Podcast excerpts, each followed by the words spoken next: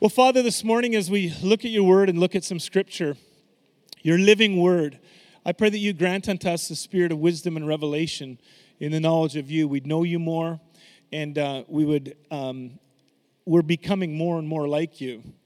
And I pray for revelation, even in this next few minutes as we look to some things, as we honor fathers today, and we honor you, our heavenly Father, our heavenly Dad, our heavenly Papa. We love you. And I pray for a revelation of who you are as our Father in Jesus' name. And everybody said, Amen. Just as I was praying, I had this, welcome to my brain, you know. I had this thought as I was praying. I heard this, I don't know when I heard it, but a long time ago. This kid comes home from Sunday school. And they get home and he's talking. The parents are like, oh, so what did you learn today and whatever. And he goes, I learned the name of God. Okay, well, that's cool. You know, in the Bible, he's got many different names, but no, I know his name. He's got one name, and I know it. And he's like, okay, what's his name? His name's Harold. And I said, okay, how do you get that? And so he said, well, we're reading in the Bible how it says, our Father in heaven, Harold is your name. That was like a dad joke, wasn't it? Yeah. I got introduced to speak one time, and the transition host or whatever was in a church, and I get up to speak, and they made a comment about my dad jokes, and I'm like, I don't know, I guess I don't know if I, and then I asked later, I'm like, what are my dad jokes? And she said, it's all that corny sense of humor that you have that you think's really funny, but a lot of people don't. I'm like, oh, okay, good. Anyway, so let's take our Bibles this morning. We're going to look at a few different things. Before we jump into it, well, if you want to put your finger in Malachi, or Malachi, however you want to pronounce it, some think he was the greatest Italian prophet ever. Malachi, that was a dad joke. And I think we used that word just a few months ago, maybe a month ago or something.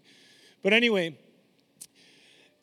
Father's Day is an awesome day. It actually didn't, in America, they started celebrating it early in the 1900s, but it wasn't even, it came after Mother's Day, and so, but the concept of Father's Day is to celebrate fathers, right? And it's interesting that when we look in Scripture and we see God's plan for humanity, all through Scripture, a lot of times people think that it's just, I want to get to heaven someday, or I want to have eternal life one day, or that kind of thing. But the truth is that Jesus, the Holy Spirit, and Father God had this amazing relationship long before, you know, time began as we know it.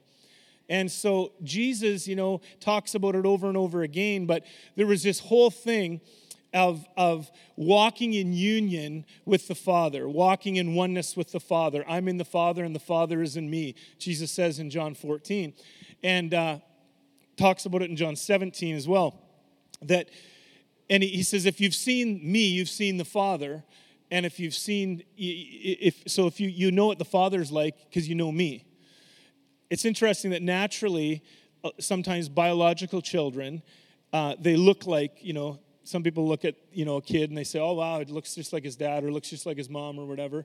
I had this guy say to me one time, he said, well, I can see, how did he word it? He said, I can see where your kids get their good looks from. And I said, oh, yeah, where's that? And he said, oh, they get their good looks from you. And Mel's sitting right there. She's like, I'm going, okay, I don't know what you're, like, my wife's right here. How are you going to get around this one? And then he says, because your wife still has hers. I'm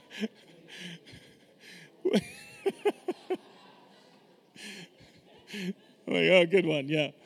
But anyway, you look like, oftentimes children will look like, or they'll resemble their father, you know. In our house, for whatever reason in our house, a lot of times people say, oh, that's your father, he's his father's son, or he's his father's daughter. If the kids make a joke about something or say something, and usually it's always the negative stuff that I get blamed for, you know? Oh, they're a little cheeky, they're sarcastic, whatever. Oh, taking after your dad because your mom's so sweet. And I'm like, come on. But the bottom line is this, that if you look at this relationship that Jesus had with his Father and how amazing it was, he longed for humanity to to encounter and experience that same love and that same union that he knew from his Father. And so we often think it's an eternal thing, that it would be someday I would get to heaven or someday I'll escape judgment. But the passionate heartbeat of God from the beginning of time, before time, was that people would experience this intimate relationship with a loving Father. And they'd experience this union, this oneness with the Father. It's all through Scripture. But in Malachi, it says here, when it's speaking of John the Baptist that's coming to prepare the way for Jesus. And it says in Malachi chapter 4, it says, verse 5, it says, "Behold, I will send you Elijah the prophet before the great and terrible day of the Lord comes, and he shall turn the hearts of the children, or the sons to the father, and the hearts of the fathers to the children." So this is a prophetic word about what John the Baptist would do, but it was in the heart of God all along that there'd be reconciliation. I've had conversations with people that talk, they say things like, if I would say something like this, you've heard me say it before, my birth, how old are you now? Well, I'm 40-something, I'm 30-something, I'm 50-something. Your birth date isn't your genesis, right? Like, I personally believe there's a pretty good, you can make a case for it, that before I was known here in the earth, I was known in my Father. Before, he knit me together in my mother's womb, but even before that, he knew me before I was born. And so we talk, have language like that. But it's interesting, then, because some people say, well, no, I don't believe that. It's just that when you're born on earth, then that was your genesis, that was your starting point and everything else. But the whole ministry of Jesus, it was John the Baptist first, then into Jesus, was to reconcile children back to the Father. That was the whole ministry. Well, how can you reconcile something that wasn't already joined together in the first place? Right? So this passage here, he's saying he's going to come, John the Baptist is going to come in the spirit of Elijah and the power of Elijah. So prophetic, forerunning, powerful, anointed by God. And he wants to, the whole thing was to reconcile sons to fathers and fathers to sons. Now, it's just not talking about simply just in the natural, sons that have gone astray or not talking with dad anymore, that kind of thing. But he's saying, I want to reconcile. He's going to come to reconcile humanity unto Father God, completely back into relationship, union, oneness, enjoyment. And so there's that scripture there that's really neat. Now flip over in your Bibles to 1 Corinthians. Let's go to chapter 4.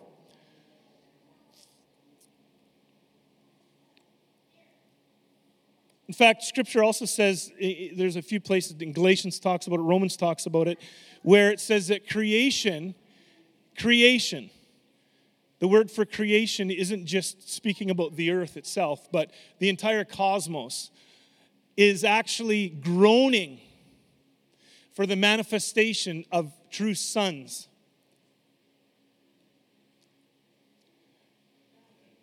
Okay, well okay, let's try it again. It's like the earth, the cosmos, is longing to see sons, and we'll say daughters too, but sons rise up and manifest their sonship. Well, a son has a father, okay?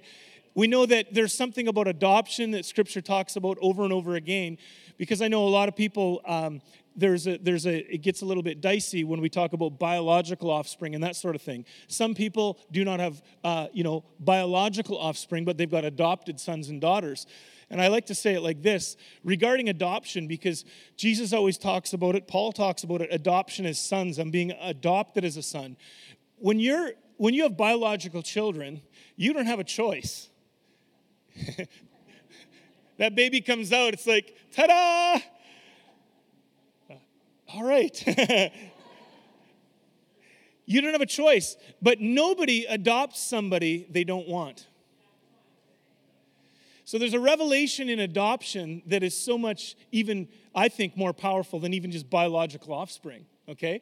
So Paul talks about it, us being adopted as sons, and the whole plan of God is that we would manifest, or we would live in our sonship. Well, the only way you can truly manifest sonship is to really know your Father. So, Paul says it like this in Corinthians 4, 1 Corinthians 4, he says this. He says, I want to warn you, he said, verse 14, I don't write this to shame you, but to warn you and counsel you as my beloved children. So Paul's calling the Corinthian church his kids. Isn't that interesting? And I understand that in our culture today, sometimes because of abuses in the past of heavy-handed leadership and spiritual fathering and all that kind of stuff, some people kind of shy away from this. Okay, but the truth is, just because there's an abuse in some area or someone's had a bad experience with leadership or whatever, it doesn't mean we throw out everything that the Word talks about concerning the matter. What we want to do is we want to humbly walk in a manner that would demonstrate a proper use of something that has been an abuse, right? So Paul says this, so he says, I'm writing you, this is going to be a little bit harsh, he's saying, but I'm not putting shame on you about this, but I'm actually I want to counsel you in this as my beloved children. So he calls them his kids. He says, after all, though you should have 10,000 teachers, some say, though you have 10,000 teachers in Christ, yet you do not have many fathers.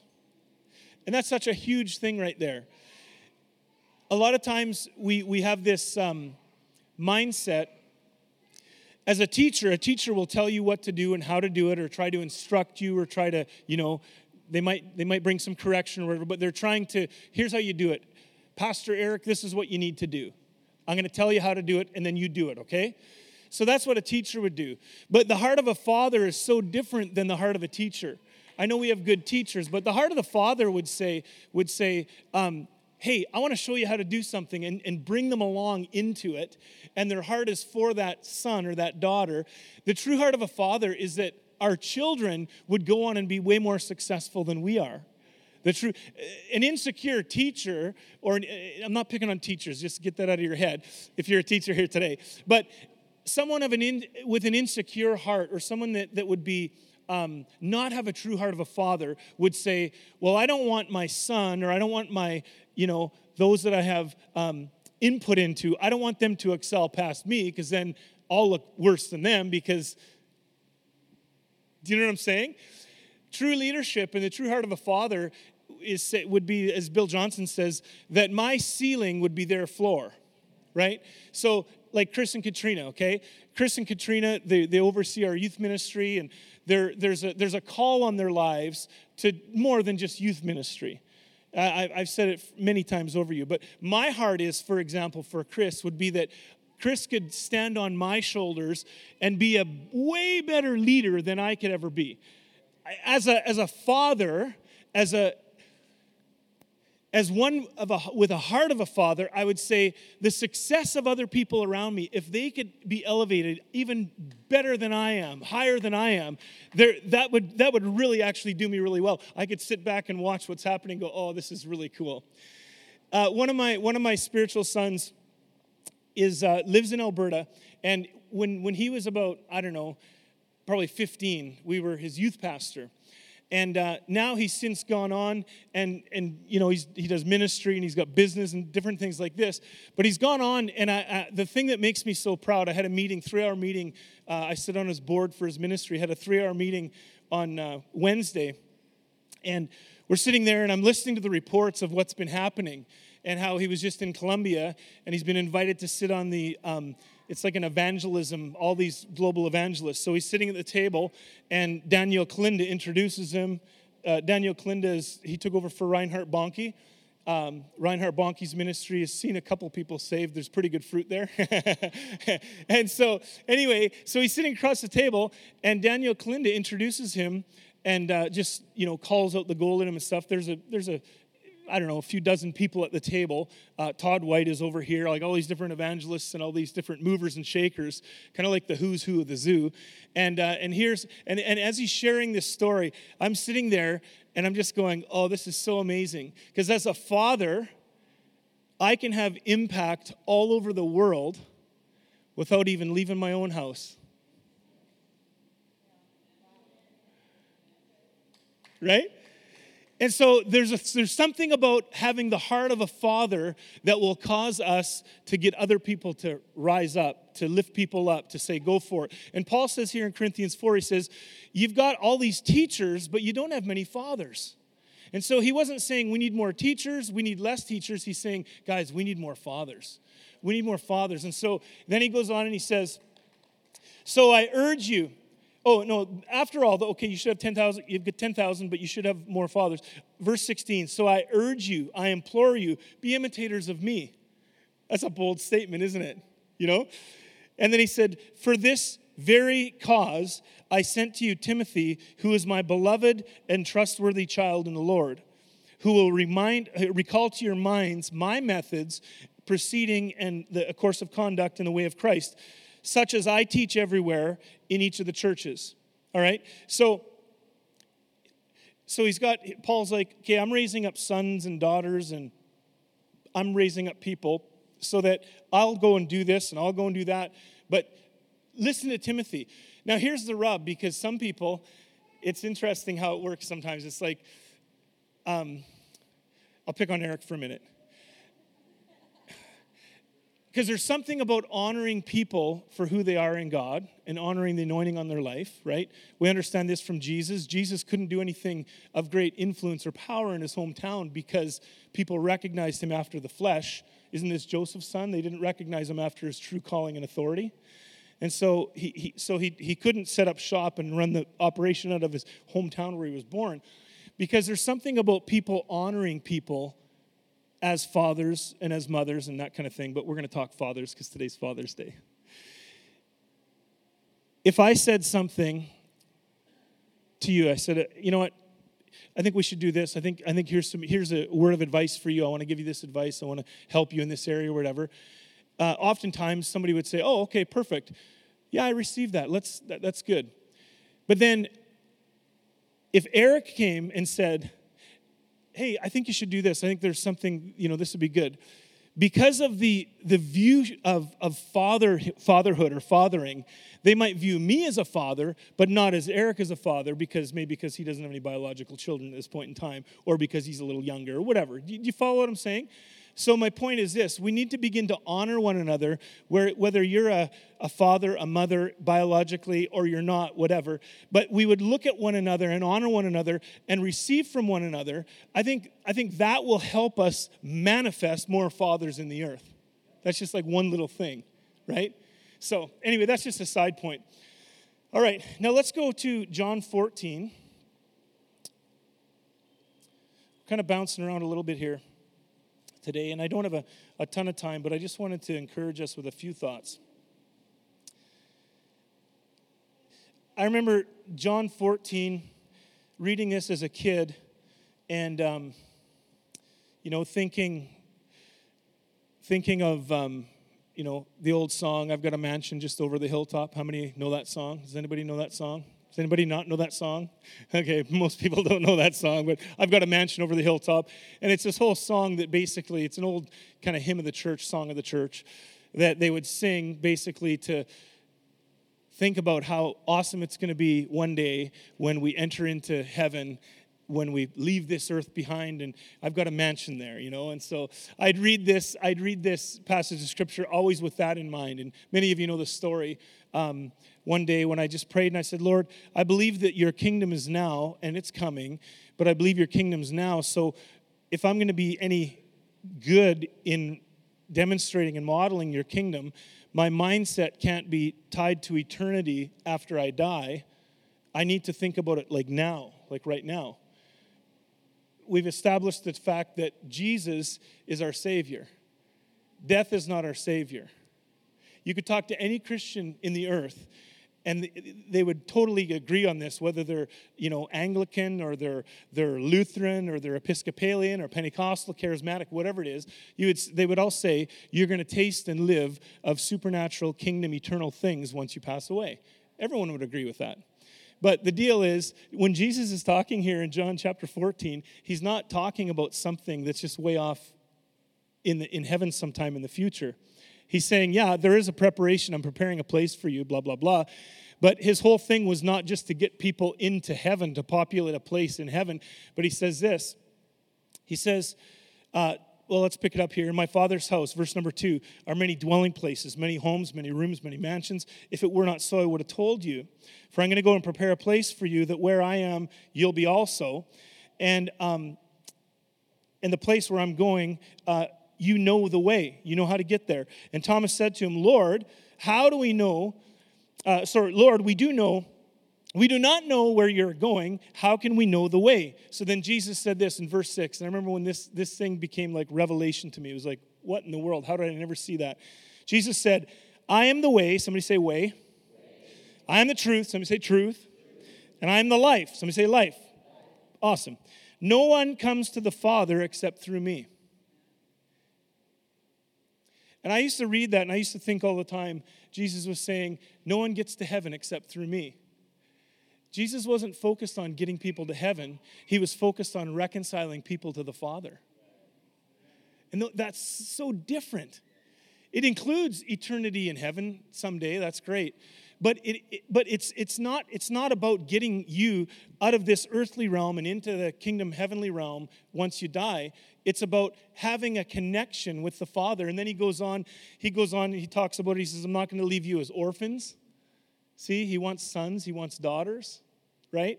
So he goes through that. He goes through all these different things. He goes, I'm in my Father's in me. I will not leave you as orphans. I'm going to come back for you. And at that time, you will know for yourselves that I am in my Father, and you are in me, and I am in you. Verse 23, Jesus answered, if a person really loves me, he'll keep my word, my teaching, and my Father will love him, and he will come to him, and we will make our abode or our home in him. So there's this whole line of thinking, and I just encourage you, when you go home this week, just read John chapter 14. Just meditate on John chapter 14 and ask for revelation on John chapter 14. I think there's going to be some really good stuff that will pop out off of it, off the page to you. Honoring fathers on Father's Day. I think the best way that we could honor our fathers on Father's Day would be to live lives of honor, where we honor them, but also live our lives as fathers. Understand this, that, you know, both sexes, male, female, were created in the image of God. So even if you're a woman here this morning, there's a measure of fathering that you can demonstrate and mothering you can demonstrate. Just like I can demonstrate mothering, nurturing, all that kind of stuff. Are you hearing what I'm saying? Let's not just cut it off like this and say Father's Day is for men. You know, the father heart of God is for men. Mothering, no, like that. Because there's something about it that if we're truly going to manifest as sons of God, as children of God in the earth, in creation, if we're truly going to do that, we need to start acting like and living like true fathers. The true heart of a father is, like I said, that your children would succeed, that your children would excel. I get it. I think there's some lines of thinking that you know some parents have that they say, well, I had to struggle with this and with that, and so my kids have to struggle with this and that, you know. And I think in some ways that's a poor representation of our Father. Jesus was sent to earth so that we could reconcile and be one with the Father. And he did it for us. First John says that the reason that we love him is because he first loved us. So he initiated this whole thing, right? And so to experience the amazing revelation and the amazing oneness that we can know, that we could actually know the love of the Father just like Jesus knew the love of the Father. You know, before Jesus went out and did anything supernatural or any kind of ministry started, the very first thing that happened at his baptism, he was baptized, we know this, he was baptized in this dirty river, the Jordan. And the Holy Spirit came upon him, and a voice from heaven, which was his Father's his confirmation, he was saying, I'm with you and I'm for you. But the word was, this is my Son in whom I'm well pleased. I think it's so amazing because the son hadn't done anything yet in ministry. So right from the get-go, he was saying, it's not about what you're doing. It's not about your performance or how well you do or this or that. I'm just saying I love you and I'm pleased with you because you're my son. So I want to pray over us this morning, I guess, two things. One is that we would have a real fresh revelation of our Heavenly Father and that how much we're accepted in him and how much he loves us. Now, Jesus did say, he said, if you love the Father, if you love your Father, then you'll do what he says, right? But it's not out of a heavy-handed, you got to do what I say, you got to follow my laws and my rules. It's out of this heart of love and this heart of acceptance that he says, I've got so much good for you, and I want you to see the goodness that I have for you. I want you to rise up and take your place, and I want you to function in the potential that I put in you. It's our Father's good pleasure to see us succeed and excel in all areas of life. Just like it's as an earthly dad, we want our kids to do well. So my prayer is that we would get a revelation like we've never known, even on this special day where we honor our earthly fathers. But we get a revelation, two things. One, that we get a revelation of our Heavenly Father, that we would know him, and we'd know the tenderness of his heart, and we'd know the potential that he sees in us. And then the other thing, I'm going to pray over us. The other thing, and so just pull on this with faith in your heart and say, if that's you, say, yeah, I want to live in that revelation. I want to know more about that. I want this alive in me. The other thing is that we would live and function and be fathers in a generation. You can be a father in a generation without having any biological children. When Paul was talking there in Corinthians 4 about you got all these teachers, but you don't have any fathers. We need more fathers. We need more people that have the heart of a father that would say, I want you to go for it. You can do it. And not have that mindset that says, well, I had to suffer, so you need to suffer. How about we have the heart that, listen, I went through this difficult time so that you don't have to. You can rise up. I can help you with that so you don't make the mistakes that I did. The only bad kind of failure, I think I said it a week or two ago, the only bad failure is a failure you don't learn something from.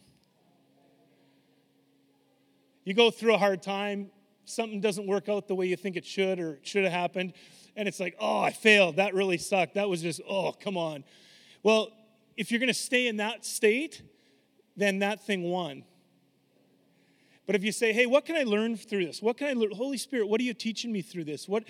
I know you didn't cause this, but you want to bring me through it and teach me something through it.